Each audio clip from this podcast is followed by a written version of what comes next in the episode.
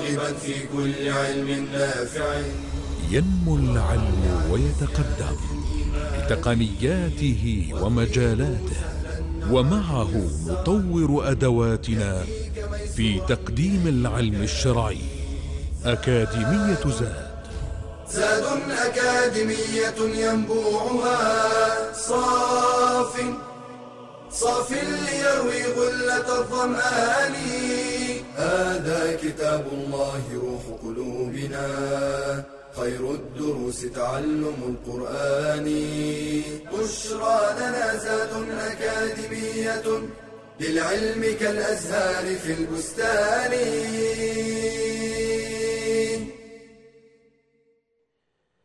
الحمد لله رب العالمين. أحمده سبحانه وتعالى حمدا كثيرا طيبا مباركا فيه. اللهم لك الحمد بالإسلام ولك الحمد بالإيمان ولك الحمد بالقرآن ولك الحمد بالمال والصحة والمعافاة. لك الحمد حتى ترضى ولك الحمد إذا رضيت ولك الحمد بعد الرضا. عز جاهك وتقدست أسماؤك. الصلاة والسلام على سيدنا وحبيبنا وقدوتنا خاتم الأنبياء والمرسلين سيد ولد آدم أجمعين. محمد بن عبد الله صلى الله وسلم وبارك عليه وعلى آله وأصحابه إلى يوم الدين. سبحانك لا علم لنا إلا ما علمتنا إنك أنت العليم الحكيم. اللهم علمنا ما ينفعنا وانفعنا بما علمتنا وزدنا علما. ما شاء الله كان. ونعوذ بالله من حال أهل النار. اللهم لا سهل إلا ما جعلته سهلا. وأنت تجعل الحزن إذا شئت سهلا. اللهم ارزقنا الإخلاص والتوفيق والقبول والعون. إنك ولي ذلك والقادر عليه. ثم أما بعد أيها الكرام أيها المباركون حياكم الله واهلا وسهلا ومرحبا بكم وعليكم سلام الله وبركاته. ونحن نلتقي معكم في هذا اللقاء المتجدد. الذي نعيش وإياكم فيه مع كلام الله تبارك وتعالى. وذلك من خلال طرحنا لهذه المادة مادة التفسير التي نعيش وإياكم فيها مع سور قصار المفصل في الجزء الثلاثين من كتاب الله تبارك وتعالى. لقائنا لقاءنا بكم الليلة. في هذا الوقت سيكون في الحديث عن سورة البينة. سيكون في الحديث عن سورة البينة. واولا على المؤمن أن يلاحظ هذا المسمى الذي هو اختيار طائفة كبيرة من أهل التفسير. سورة البينة الحجة الواضحة. وذاك يعني أن ديننا دين مبني على الحجج الواضحة البينة التي لا لبس فيها بفضل الله تبارك وعز وجل. تسمى بسورة البينة تسمى بسورة لم يكن تسمى بسورة البرية وغير ذلك من الأسماء التي ذكرها أهل العلم لهذه السورة المباركة. هذه السورة على الصحيح وهو اختيار عبد الله بن عباس واختيار الإمام ابن كثير والإمام الالوسي وغيرهم من أهل العلم أنها من السور المدنية. وقال الطائفة هي مكية لكن الواضح من خلال السياق ومن خلال ما ورد من الأحاديث أنها من السور المدنية أي التي نزلت بعد الهجرة النبوية على صاحبها أفضل صلاة وأتم تسليم. ومما يؤيد ذلك حديث الصحيحين لما جاء النبي صلى الله عليه وآله وصحبه وسلم إلى أبي ابن كعب إلى هذا الصحابي الجليل المبارك فأخبره أن جبريل عليه السلام أخبره أن الله تبارك وتعالى يأمر نبيه عليه الصلاة والسلام أن يقرأ هذه السورة سورة لم يكن الذين كفروا على أبي بن كعب. فقال أبي رضي الله عنه أو سماني ربي هناك؟ قال نعم. فبكى رضي الله عنه وأرضاه. وأسمعه عليه الصلاة والسلام. هذه السورة المباركة. وهذا الحدث إنما كان في المدينة النبوية بعد الهجرة المباركة. قالوا وهذا مما يؤيد أن هذه السورة من السور المدنية. أما آيات هذه السورة فهي ثمان آيات وكلماتها أربع وتسعون كلمة. وأما عدد حروفها فثلاثمائة وتسع وتسعون حرفا هذه السورة المباركة أيها الأحبة الكرام تعالج في مجملها حال أهل الكتاب والمشركين الذين كانوا في زمن النبي صلى الله عليه وآله وصحبه وسلم. القضية المحورية التي ترتكز عليها هذه السورة المباركة الكلام عن هاتين الطائفتين.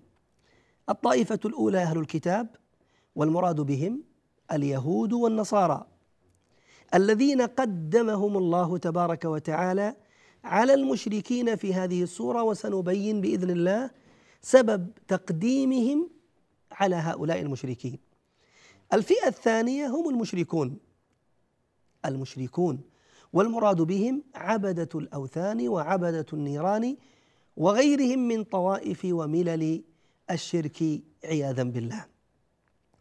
إذا هي تتحدث عن استمرارهم وعدم انفكاكهم عن كفرهم قبل بعثة النبي صلى الله عليه وسلم بل وبعد بعثة النبي صلى الله عليه وآله وصحبه وسلم. تبين هذه السورة عظيم تمسكهم بكفرهم وضلالهم وانحرافهم. ليس جهلا لا سيما أهل الكتاب لا وإنما عنادا واستكبارا وجحودا لرسالة النبي صلى الله عليه وآله وصحبه وسلم.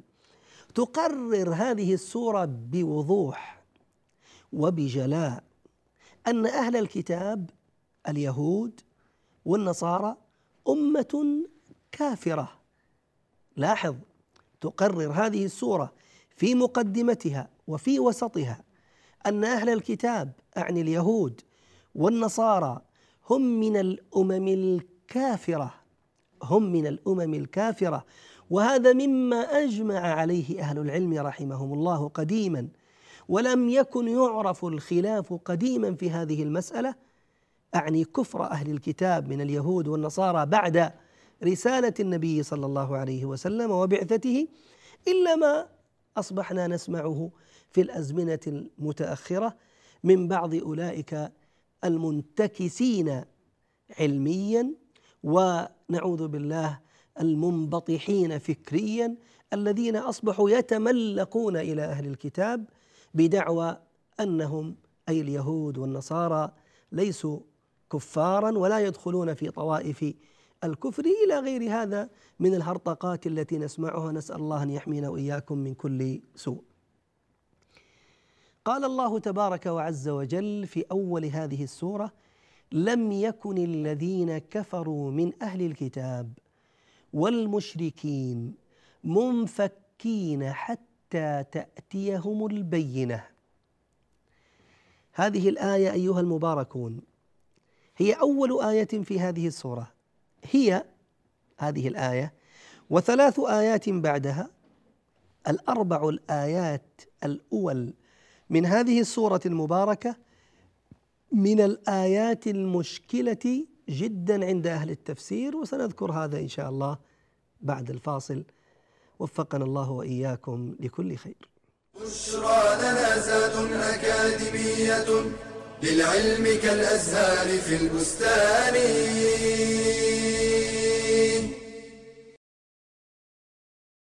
هل رغبت يوما في بيع سلعة وبحثت عما يوفر لك مشتريا بسعر جيد؟ وهل رغبت في شراء عقار فذهبت لمن يدلك على ما يناسبك؟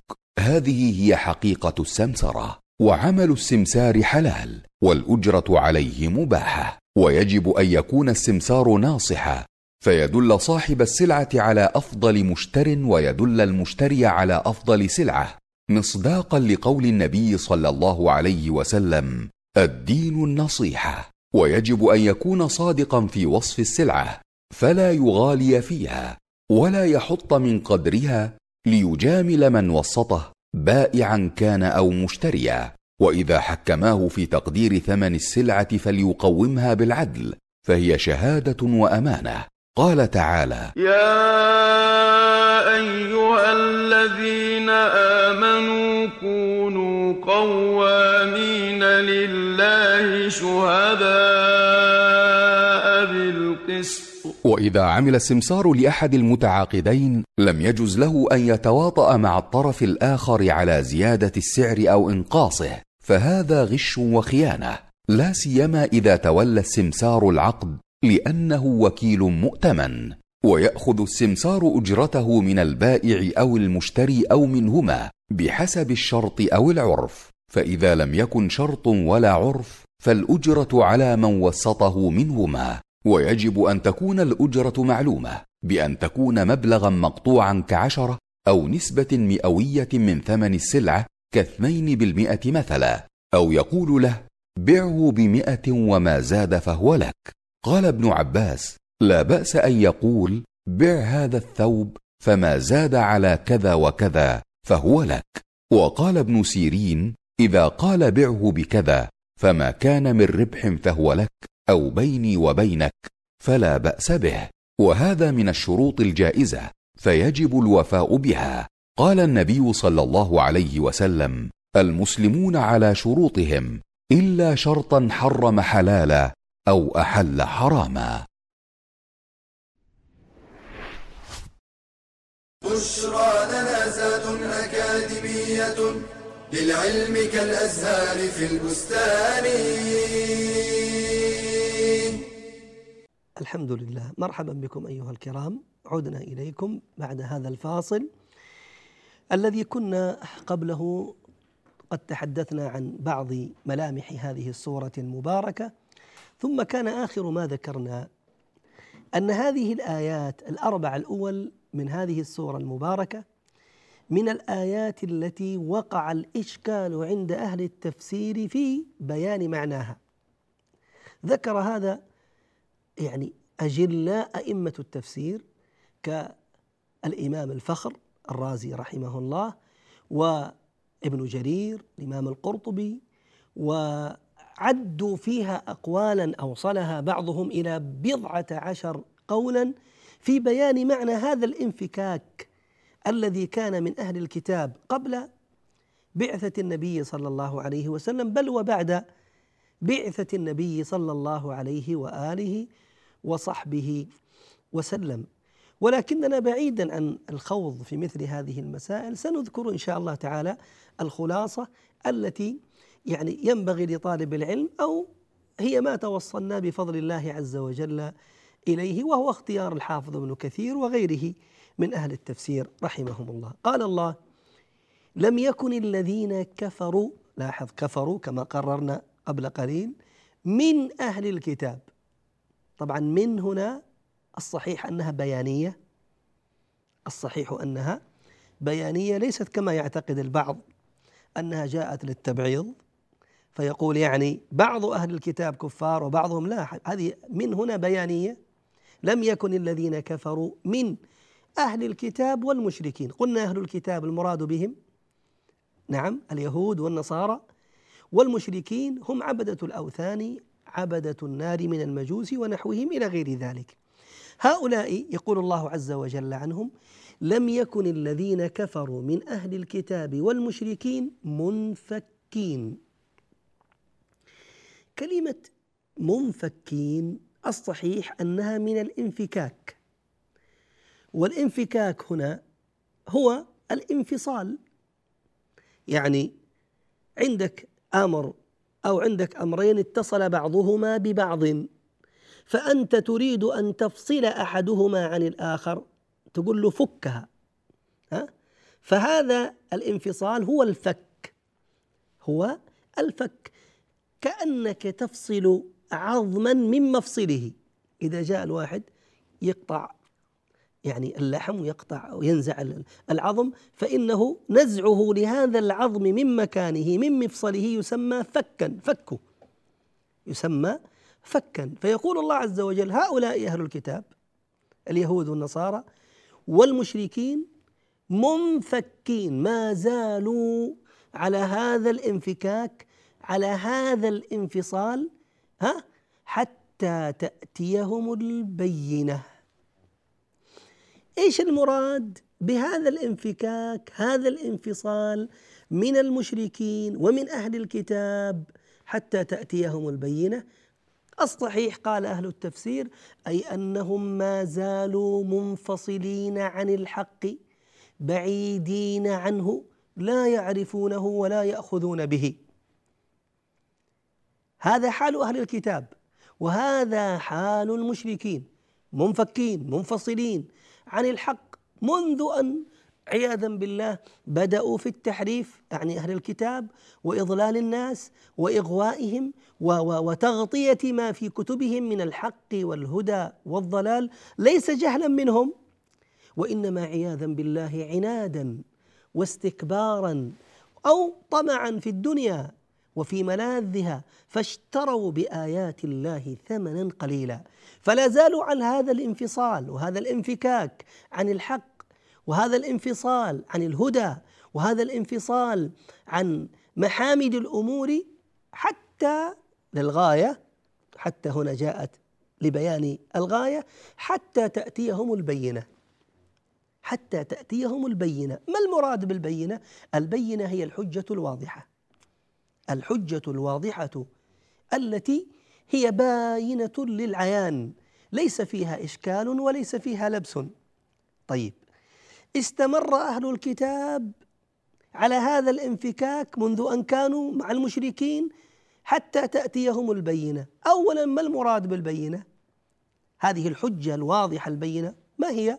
قال الله عز وجل في بيانها بما لا يحتاج إلى مزيد كلام قال رسول من الله اذا الحجة البينة الواضحة التي جاءت من الله تبارك وتعالى هي رسول الله صلى الله عليه وآله وصحبه وسلم.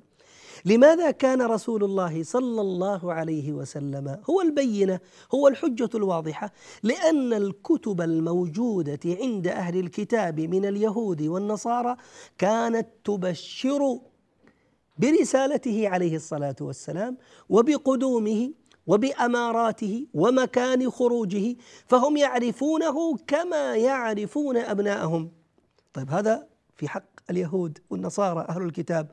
طيب والمشركين ما دخلهم في هذا؟ وهل كانت فعلا عندهم هذه الحجة الواضحة؟ وهل كانت عندهم هذه الأمور وهذه الأعلام؟ نقول نعم. من أين؟ من اليهود والنصارى. فإنهم كانوا يستفتحون على الذين كفروا كما قال الله. فلما جاءهم ما عرفوا كفروا به. فكان اليهود والنصارى يستفتحون على أهل الكتاب بأنه قد آن أوان ظهور نبي آخر الزمان فإن ظهر فإننا سنتبعه ونقتلكم قتل عاد وإرم. كانوا يستفتحون على الذين كفروا بهذا الكلام.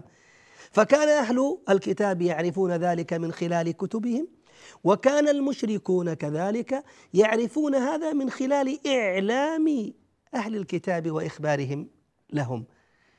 فكان الكل يترقب هذه البينة هذه الحجة الواضحة التي هي رسول الله صلى الله عليه وآله وصحبه وسلم. قال الله رسول من الله. هذا الرسول صلى الله عليه وآله وصحبه وسلم رسول من الله يتلو صحفا مطهرة والتلاوة هي ترداد الكلام. أنا أقول كلام وأنت تردده من غير زيادة ولا نقصان. فإذا قلت كلاما فقلت أنت هذا الكلام بعدي بغير أن تزيد أو تنقص تسمى تلاوة. فالنبي صلى الله عليه وسلم كان تاليا للقرآن لأنه قد أخذه عن جبريل عليه السلام وجبريل عليه السلام أخذه عن الله تبارك وتعالى فكان عليه الصلاة والسلام يتلو هذه الآيات المباركات المكتوبة في الصحف. صحف جمع صحيفة. هذه الصحف مطهرة مطهرة نقية. من كل شرك من كل كذب من كل زيغ من كل دنس فهي صحف مطهرة. لماذا؟ لأن فيها كلام رب البرية تبارك وعز وجل. طيب هؤلاء أهل الكتاب وهؤلاء أهل الشرك الذين يت... الذين كما قال الله عز وجل ما زالوا منفكين حتى تأتيهم البينة. هل لما جاءتهم هذه البينة آمنوا وصدقوا؟ الحال أن أكثرهم استمر على كفره ومنهم من آمن الحال أن منهم من آمن ومنهم سواء من اليهود أو من النصارى أو من المشركين ومنهم من استمر على كفره ولم يستفد من ظهور هذه البينة الواضحة التي أرسلها رب البرية تبارك وعز وجل. اذا لم يكن الذين كفروا من أهل الكتاب والمشركين منفكين ما زالوا منفكين منفصلين حتى تأتيهم البينة، ما هي هذه البينة؟ رسول من الله، هذا الرسول إنما هو موكل بتلاوة هذه الصحف المطهرة، وسبحان الله يا أحبة كيف أن القرآن الكريم يجعل الله تبارك وتعالى من أعظم الغايات التي تكون معه هي مجرد تلاوته. يعني مجرد تلاوة القرآن الكريم. دعوة إلى الله عز وجل. وخير وفضل. تكفي تكفي أحيانا بل غالبا في إرجاع الناس من الكفر والله إلى الإسلام. ولهذا الله عز وجل مثلا يقول للنبي صلى الله عليه وسلم وإن أحد من المشركين استجارك فأجره. طيب إلى متى؟ قال حتى يسمع كلام الله ثم أبلغه مأمنة. مجرد أن يسمع كلام الله عز وجل فإن لإسماعه لكلام الله فيه حجة واضحة قوية عليه تكفي تماما في إقامتها. نسأل الله أن يشرح صدورنا وإياكم بالقرآن. وللحديث بقية إن شاء الله بعد الفاصل. بشرى لنا زاد أكاديمية للعلم كالأزهار في البستان.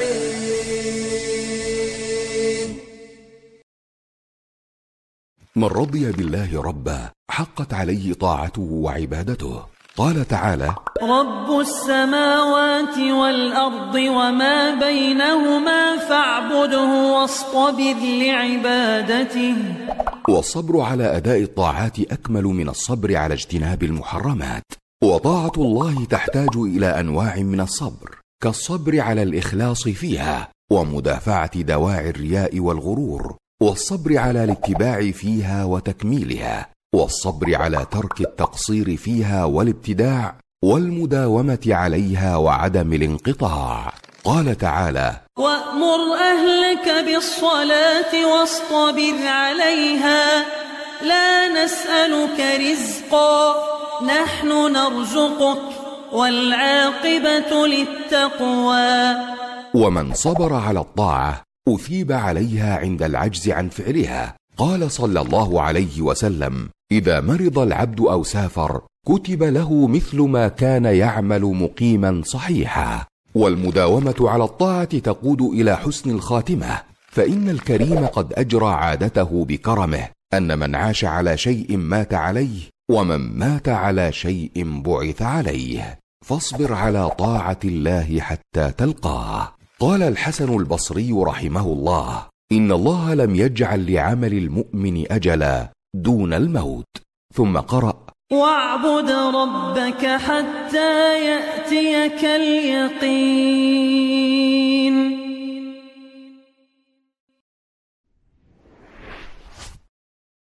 بشرى لنا زاد أكاديمية للعلم كالأزهار في البستان. الحمد لله رب العالمين. مرحبا واهلا وسهلا بكم أيها الأحبة. عدنا إليكم بعد الفاصل الذي كنا قد بدأنا فيه الحديث عن هذه السورة المباركة أعني سورة البينة. يقول الله تبارك وتعالى لم يكن الذين كفروا من أهل الكتاب والمشركين منفكين حتى تأتيهم البينة. رسول من الله هذه البينة قلنا هي رسول من الله والمعني به محمد صلى الله عليه وآله وصحبه وسلم. رسول من الله هذا الرسول وظيفته يتلو صحفا مطهرة. هذه الصحف المطهرة يقول الله عز وجل عنها فيها كتب قيمة. لاحظ؟ هذه الصحف المطهرة مكتوب فيها ها؟ فيها كتب أمر قد كتب فيها. هذه الأمور التي كتبت فيها التي تتضمن الشرائع الأحكام القصص وما شابه ذلك العقائد قبل هذا هذه الموجودة في القرآن الكريم. التي وجدت في في في في ثنايا تلك السور الموجودة ال 114 سوره في كتاب الله عز وجل كلها قيمة غاية في الاستقامة. غاية في الاستقامة. انظر يا رعاك الله تأمل في كتاب الله من أوله إلى آخره.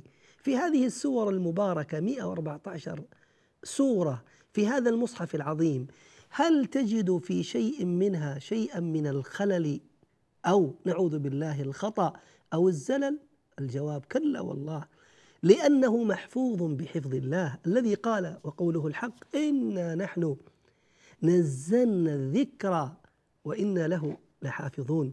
اذا كل هذه السور الموجودة بما فيها من عقائد وشرائع حلال وحرام وأوامر ونواهي وذكر حدود وقصص كلها قيمة غاية في الاستقامة لا عوج فيها بفضل الله تبارك وتعالى ولا خلل ولا زلل. ثم قال تبارك وتعالى عن اليهود والنصارى وعن المشركين بعد مجيء هذه الحجة بعد مجيء هذه البينة الواضحة وهي رسول الله صلى الله عليه وسلم الذي أنزل معه هذا الكتاب الخالد. هل استمروا على كفرهم أم عادوا ودخلوا إلى الإيمان واتبعوا هذا الرسول؟ قال الله وما تفرق الذين أوتوا الكتاب إلا من بعد ما جاءتهم البينة. أهل الكتاب ما حصل فيهم التفرق الحقيقي؟ إلا بعد أن جاءتهم البينة التي هي رسول الله صلى الله عليه وآله وصحبه وسلم. المعنى المعنى أنهم كانوا قبل مجيئه صلوات ربي وسلامه عليه يبشرون به كما قلنا. ويستفتحون على الذين كفروا بأنه قد آن زمانه فيذكرون لهم علاماته وما شابه ذلك. ومع ذلك لما جاء عليه الصلاة والسلام. بدت هذه البينة بأماراتها. إي والله بأماراتها. يعني لعله قد مر على بعضكم قصة سلمان الفارسي الذي ذاك الصحابي العظيم الذي عاش تلك التجربة العجيبة وتلك الرحلة الغريبة ذاك الباحث عن الحق الذي خرج من أرض فارس مرورا يعني ببلاد الشام حتى وصل إلى المدينة في الجزيرة العربية المدينة المنورة. فكان بعد أن كان حرا أصبح عبدا عند بعض يهود المدينة. وسمع بأذنه ما يتناقله أهل الكتاب من اليهود بعد بعد ظهور النبي صلى الله عليه وسلم. لما جاء سيده وأخبر أخاه أن محمدا عليه الصلاة والسلام قد وصل إلى المدينة وأنه قد رأى فيه الأمارات والعلامات فقال له أهو هو قال نعم هو هو علاماته واماراته قال فماذا نويت؟ ما الذي تريد؟ ما الذي ستفعل؟ الاتباع أو الترك؟ قال مفارقته إلى أن أموت. عناد واستكبار نعوذ بالله. سلمان نفسه لما ذهب بعد ذلك إلى النبي صلى الله عليه وسلم كان ينظر في أماراته سواء ما كان من خاتم النبوة سواء ما كان من قبوله للهدية ورده للصدقة سواء ما كان من أنه كلما ازداد صلى الله عليه وسلم اغضابا ازداد حلما تأكد من علامات وأمارات النبي صلى الله عليه وسلم وأنه هو هو رسول الله التي كان يقرأها في الإنجيل قبل ذلك.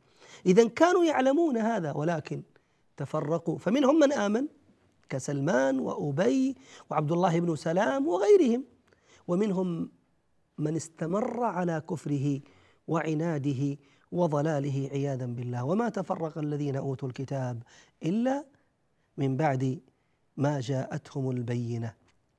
طيب أي ربي ما الذي أمر به هؤلاء القوم من أهل الكتاب؟ ما الذي أمروا به؟ هل أمروا بما أمرنا به من الحق والخير والهدى؟ قال الله وما أمروا في كتبهم التي أنزلها الله تبارك وتعالى عليهم. وما أمروا إلا ليعبدوا الله.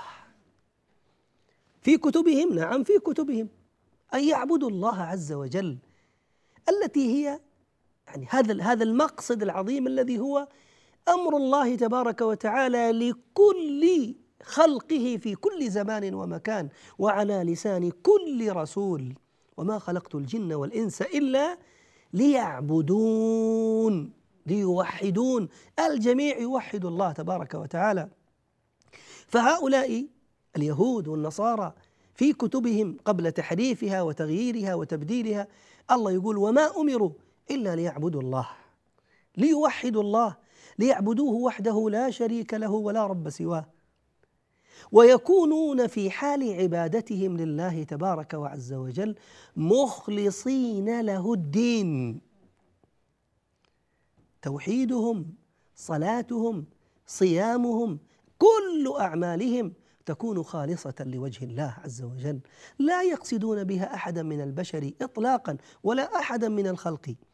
إنما يتوجهون بكل عمل من أعمالهم الصالحة إلى الله تبارك وعز وجل. نسأل الله أن يرزقنا وإياكم الإخلاص. وما أمروا إلا ليعبدوا الله مخلصين له وحده لا شريك له ولا رب سواه الدين الذي يدان الله عز وجل به من توحيد وصلاة وصيام وغير ذلك. فالجميع أمر بهذا الأمر الجميع أمر بهذا الأمر أن يعبدوا الله وأن يكونوا في حال عبادتهم لله مخلصين له الدين. بل ويكونوا أيضا حنفاء. والحنيف هو المائل من الكفر إلى الإسلام المائل من الباطل إلى الحق والهدى. هذا هو الحنيف الذي يترك ما هو عليه من الباطل يترك ما هو عليه من الضلال يترك ما هو عليه من الكفر. ويميل إلى الحق إلى الإسلام إلى الإيمان. ولهذا كان إبراهيم حنيفا مسلما. مائلا عن الكفر إلى الإسلام. والجنف كما قال أهل العلم هو الميل من الحق إلى الباطل عياذا بالله. اذا حنفاء فالذين أمروا من أهل الكتاب أمروا بهذه الأوامر. اولا عبادة الله وأن تكون عبادة الله خالصة له فيكون الدين كله لله تبارك وتعالى وأن يكونوا مائلين حنفاء مائلين من الباطل إلى الحق حنفاء. ثم أيضا مما أمر به أهل الكتاب بإقامة الصلاة ويقيموا الصلاة ويؤتوا الزكاة. فأمروا اولا بإقامة الصلاة إقامتها بأن يؤتى بها بأركانها بشروطها حيث أمر الله تبارك وتعالى بها. أمرهم الله يقيموا هذه الصلاة. وأمرهم الله تبارك وتعالى أيضا أن يؤتوا الزكاة. اذا هذه شرائع واحدة. هذه الأمر بعبادة الله وحده الأمر بالإخلاص له الأمر بأن يكون العبد حنيفا لله تبارك وتعالى الأمر بإقامة الصلاة الأمر بإيتاء الزكاة هذه الأمور أمور مشتركة بيننا وبين أهل الكتاب. قل يا أهل الكتاب تعالوا إلى كلمة سواء بيننا وبينكم ألا نشرك بالله. اذا في قاسم مشترك بيننا وبين هؤلاء لو أنهم أخذوا به مع إيمانهم برسولنا صلى الله عليه وسلم كما آمنا برسولهم لخرجوا من كفرهم إلى الإيمان بفضل الله تبارك وتعالى. طيب هذا المجموع كله الخمس التي ذكرناها قال الله وذلك دين القيمة. ذلك هذه الإشارة إلى الأمور السابقة التي ذكرها الله من عبادته وإخلاص العبادة والدين له وأن يكون العبد حنيفا مقيما للصلاة آتي مؤتيا للزكاة. قال وذلك دين القيمة. ذلك المذكور آنفا هو دين القيمة الدين المستقيم الذي لا اعوجاج فيه والذي يريده الله تبارك وتعالى من كل عبد من عباده.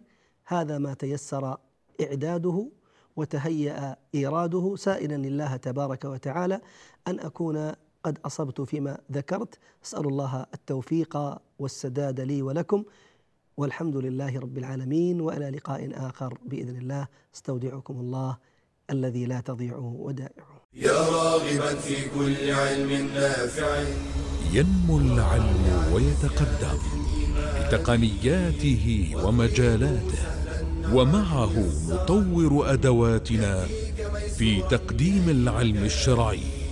أكاديمية زاد. زاد أكاديمية ينبوعها. صاف صاف ليروي غلة الظمآن. هذا كتاب الله روح قلوبنا. خير الدروس تعلم القرآن. بشرى لنا زاد أكاديمية للعلم كالأزهار في البستان.